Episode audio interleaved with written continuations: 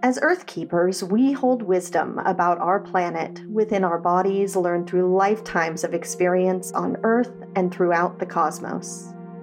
I'm Amy Dempster, a shamanic practitioner and your host for the Earth Keepers podcast, and I'm on a journey to reconnect with my soul family, the other Earth Keepers, grid workers, portal tenders, land stewards, and nature lovers around the world. On this podcast, you won't find gurus or dogma just a safe space where I share personal stories from my spiritual journey.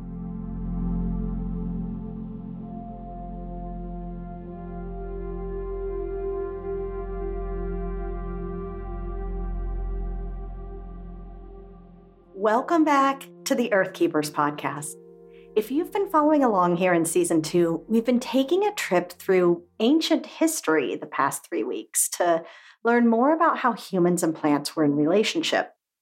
If you missed the first three episodes of the season, definitely go back and listen, as we took a deep dive into how plants figured into ancient religious practices and how we may have gotten the wrong idea about what dominion over nature actually means for humanity. There's also a wonderful interview with historian Max Dashu, who shared a lot more context with us for what women's spiritual beliefs and practices would have been before Christianity became the rule of the land across Europe. Today, we're beginning to shift gears from the past to the present. If we're starting from scratch with our plant friends and allies, where do we begin? But before we get into today's episode, let me just share that if you're feeling called into an even deeper relationship with our allies here on planet Earth, I would love to have you join me in the Earth Tenders Academy.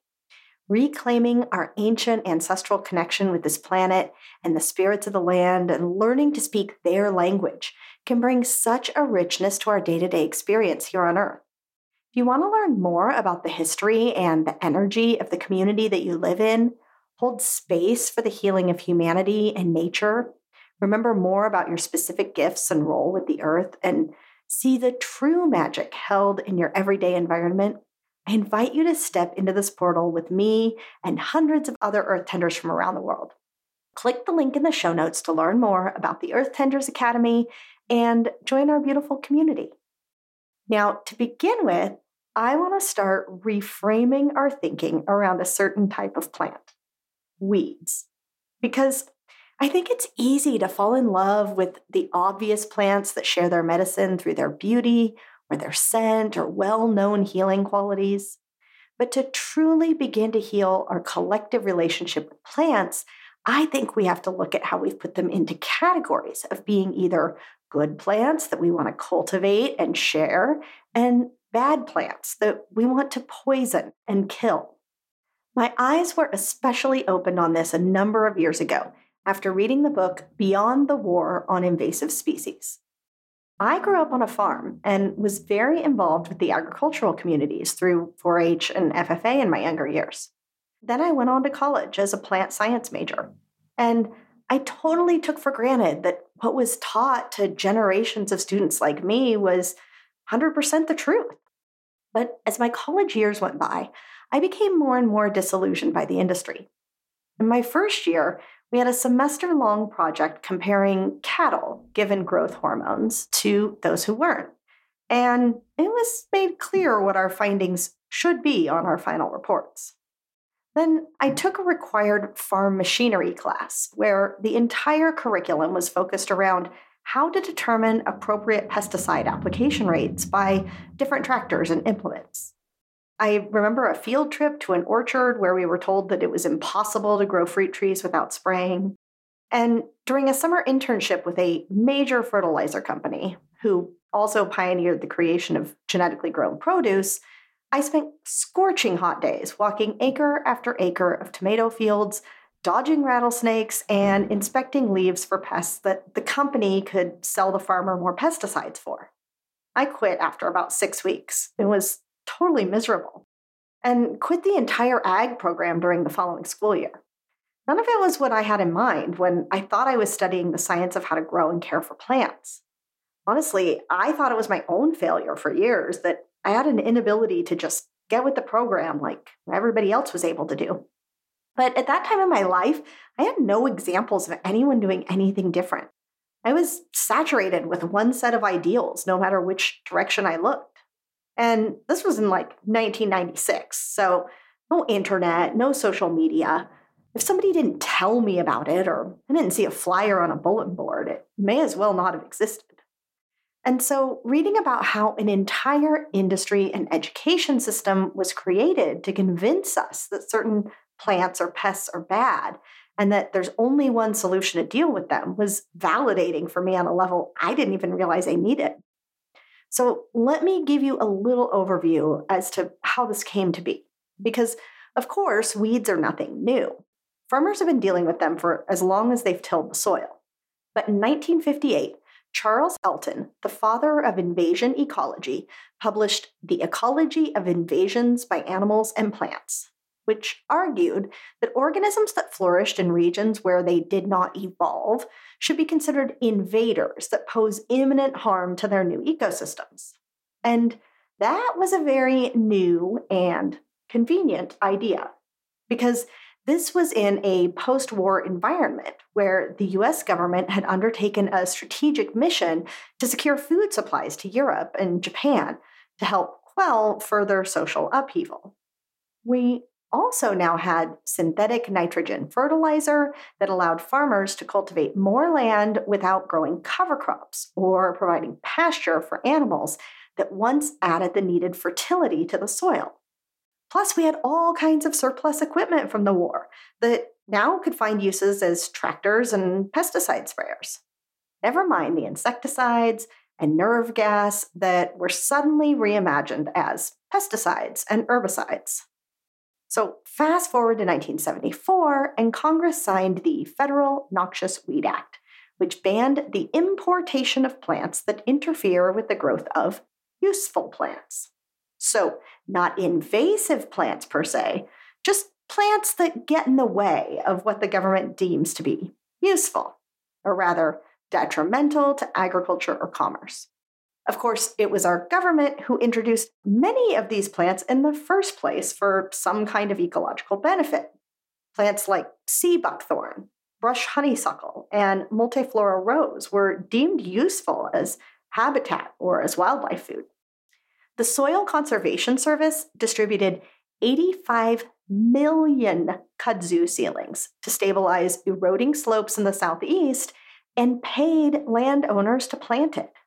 Now, if you see kudzu growing today, you know that it did its job in stabilizing the soil. And then it got a little carried away. Today, the federal government allocates up to a billion dollars each year to research and control invasive species. Now, nearly half of that money is spent on pesticides. And as it turns out, the government still isn't 100% clear on the exact definition of an invasive species. And guess who sits on the boards of these quasi government organizations who decide such things? The manufacturers of herbicides and spraying equipment. Of course.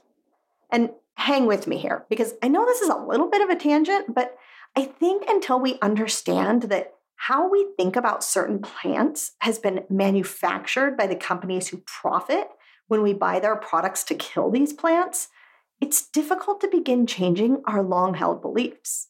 In fact, the board of the nonprofit Western Society of Weed Science features prominent members from Syngenta, Dow Chemical, Monsanto, Bayer Crop Science, BASF Corporation, and DuPont. Now, why would any of these companies advocate for any other studies or papers to be written in any other way to manage weeds but through chemical control? And here's the kicker, and the bit of validation that made my college experience make so much more sense.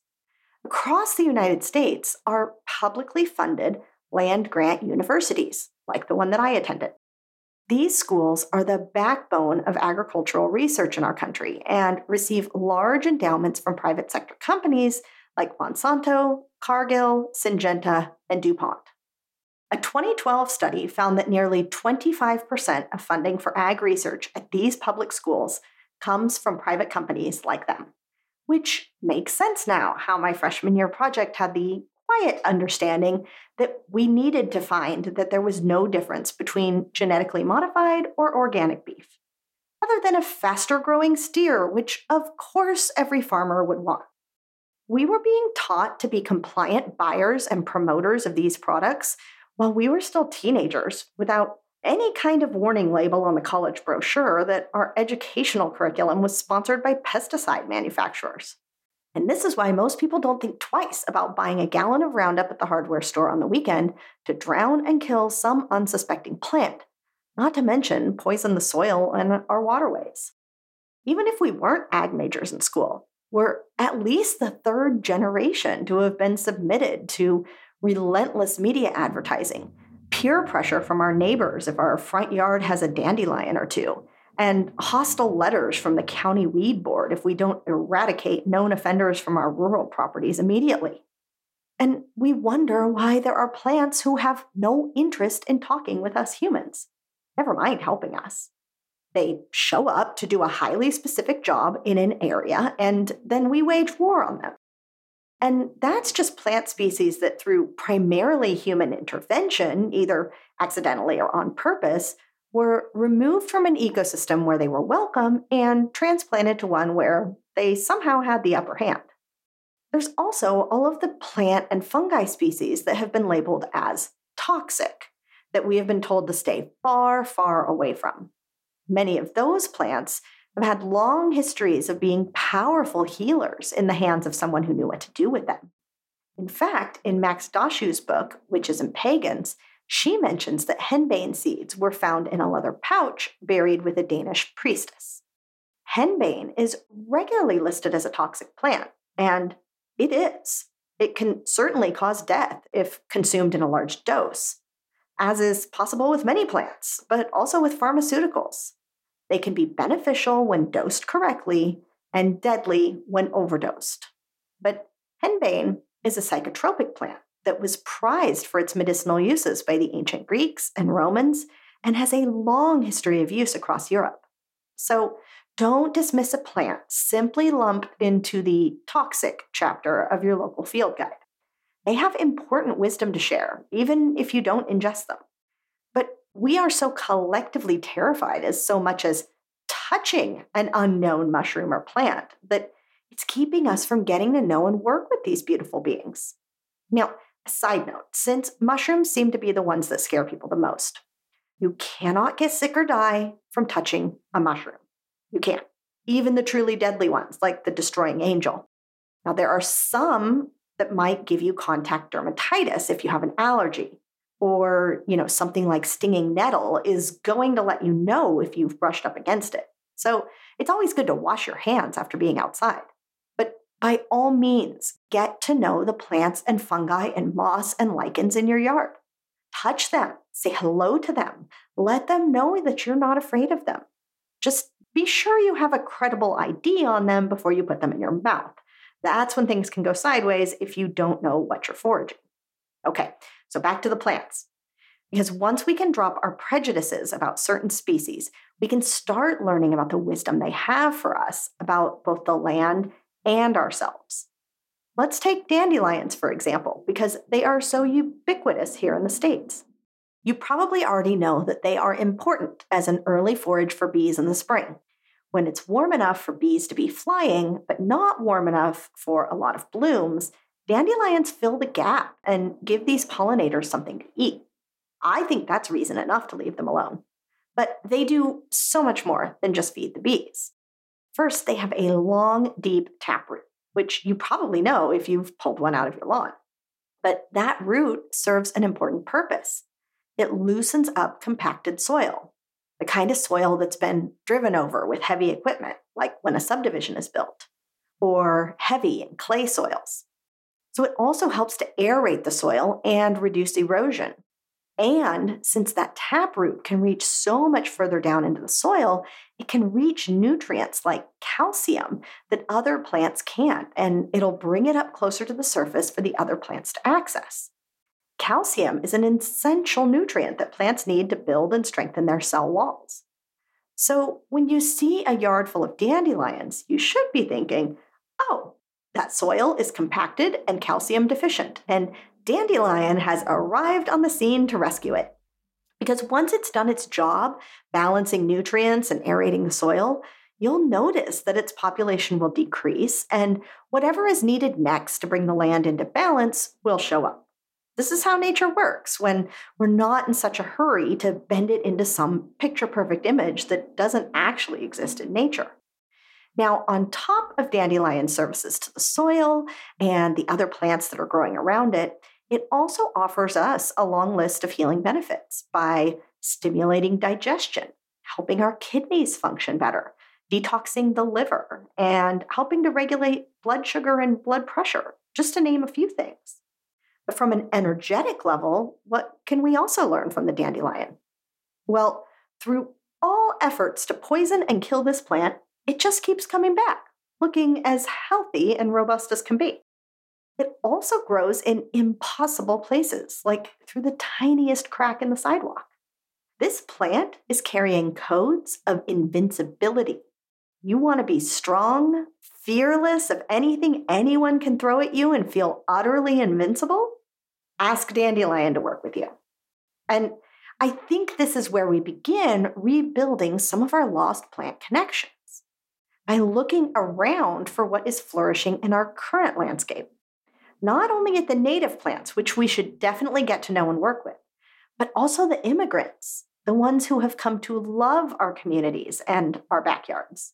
And also at the threatened or endangered plants that used to be an important part of the ecosystem but have now dwindled.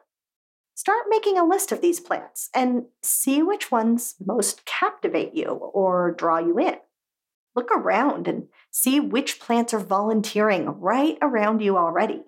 Ones that you didn't plant, but seem to be trying to get your attention. And then pick one that you would like to spend a month getting to know, or maybe even an entire season or a year. We are so conditioned to want to know what exactly something can do for us in a 30 second Google search or by reading a label on the back of a box. But as we've talked about many times, nature moves at a slower pace. So take your time with the plant that you choose. Let its wisdom unfold. And know that while some of its teachings may be universal, some may be unique just for you. Bring it into your house and place it on your altar or your nightstand and let the plant read your energy and get to know you, your personality, your specific needs. Now, before you pick it or take a cutting, do take some time to read about it and get to know it. Some of the spring ephemeral plants I know that I are growing on my property, like trillium and lady slipper orchids, are very fragile. You could say they're the anti dandelion. So, picking the flowers of these plants can actually damage the roots of the plants themselves. So, some plant allies you need to work with right where they grow, which I'm sure is a bit of medicine in and of itself. But give yourself time to really get to know this plant on a variety of levels. What does it physically do on the landscape? Does it provide nitrogen for other plants to grow bigger and stronger? Does it cover bare ground after a fire or disturbance? Is it an important host or forage plant for insects or birds or deer? Do some research to find out if this was a plant the indigenous people in your area were familiar with and how they worked with it. But then ask the plant what it wants to share with you. Because remember, plants have evolved right along with humans. What humans or the ecosystem most needed them to do a hundred or a thousand years ago may not be what we need today and they may have adapted to that. This is why reference books and Google should only be a starting point if you consult those resources at all. And also notice the more subtle ways that the plant interacts with you. Do you feel it working on any particular part of your body when you interact with it? Does it show you particular images or pictures in your mind's eye? Or do certain words or phrases pop into your head? These are all ways that we can start coming back into a much more intimate relationship with the plants that we see each and every day. It's how our ancestors would have learned about the plants themselves. And speaking of our ancestors, you can journey to meet with your earth honoring ancestors and learn from them too. In fact, that's one of the things that we do in the Earth Tenders Academy. And once you're acquainted with them, ask them to show you a plant that was important in their community. Even if it's not native to where you live now, it's likely that you can order some seeds or a plant that you can cultivate in your yard or in your home. It's a beautiful way to connect with the plant medicines that are in your lineage. And as you start working with the plants in this way, keep a journal of your experiences and you can start building your very own materia medica. Little by little, you'll get to know not just the individual plants in your ecosystem, but how they work together, how they feed or repel the local wildlife, what creatures or weather conditions they need to distribute their seeds, and the growing conditions that they need to thrive. And I can't help but think that as you become an ally to these plants on a personal level, you'll feel like you'll want to be their friends on another level too that you'll sing their praises to your friends and family and advocate for their protection if you feel so called in your community. Because once you get to know that one little spot down by the creek, that only place that you've found a particular plant growing, you're not going to want to see it damaged or destroyed. And you might feel compelled to speak up. For me, I am four years into trying to convince my homeowners association board to stop spraying the same herbicides that were used in Agent Orange during Vietnam to control invasive plants along the roadsides that never seem to go away, no matter how many times they spray them. The first two years, I was ignored completely and promised that the herbicides were perfectly safe no matter how many scientific articles I forwarded to them. Now, the third year, they told me they'd look into it. And the fourth year, they still sprayed, but they changed the product to some kind of hormone that would keep the plant from producing seeds instead of using an herbicide. And they've started informing the homeowners before spraying to give us the opportunity to opt out. So I am starting to make progress, but I'm not giving up yet. As it turns out, HOA boards move about as quickly as nature does, and I've got plenty of time to keep being a thorn in their side on this. It is the least that I can do for the plants, animals, insects, birds, and humans that live there. Now, in the coming weeks, we're going to talk more about helping specific plant communities regenerate and how much of an impact our actions can have. But I want to leave you this week with some thoughts from another insightful book called Nature's Best Hope by Douglas Tallamy. Because I think that we often feel small and insignificant in the face of ecosystem loss. At this point, 95% of the land in the lower 48 states has been logged, tilled, drained, grazed, paved, or otherwise developed. The rivers have been straightened and dammed, the air is polluted, and our aquifers have been pumped dry.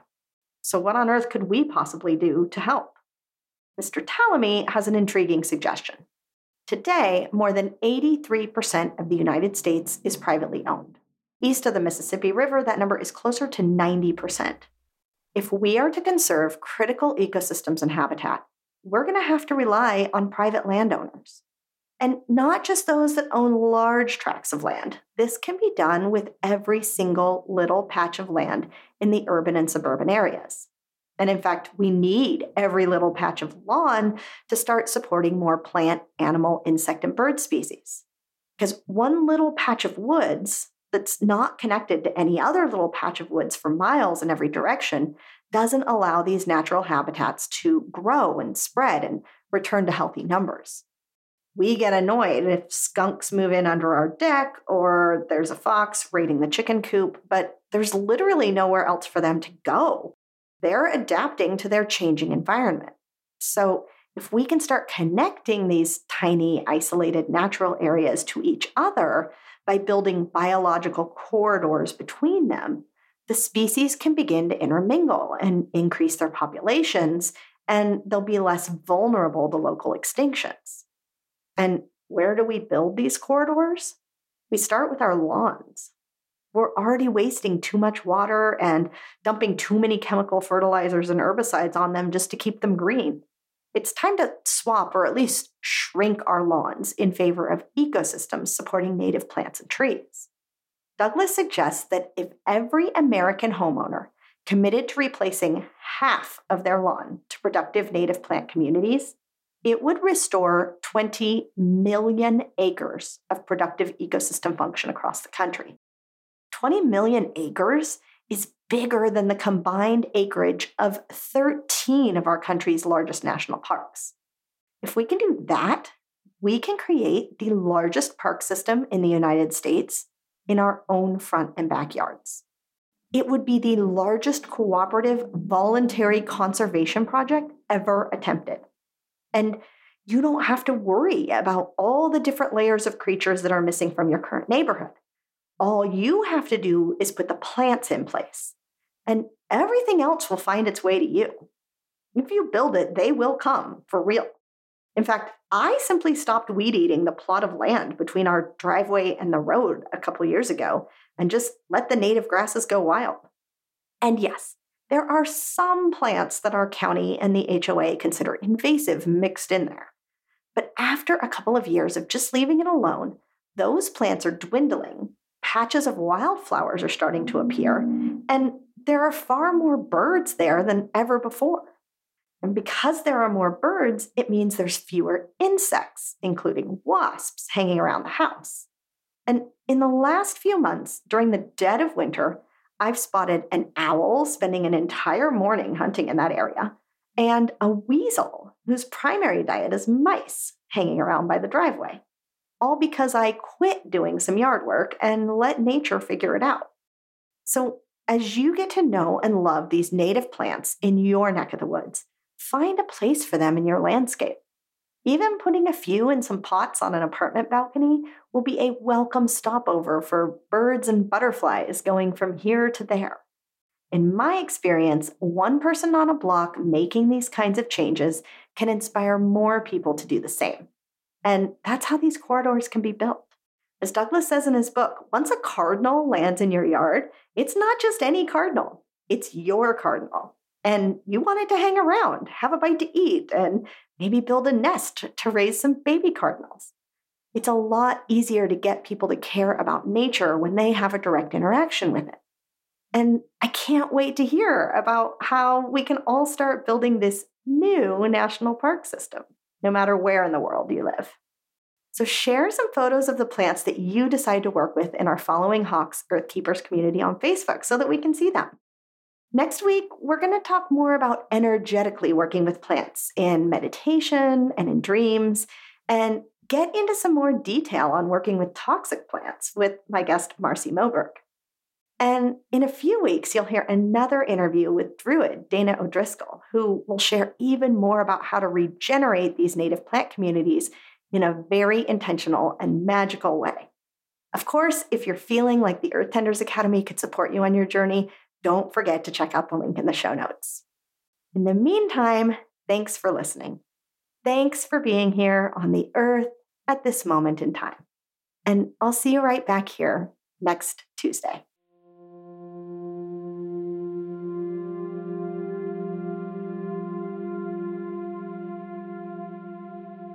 Thank you, thank you from the bottom of my heart for listening to the Earth Keepers podcast. I'm so honored to share this journey with you. I would love it if you join me and other Earth Keepers from around the world in the Following Hawks Earth Keepers community on Facebook. To find the show notes, additional resources, or learn more about working with me, go to earthkeeperspodcast.com. Until next time, I'll see you in the multiverse.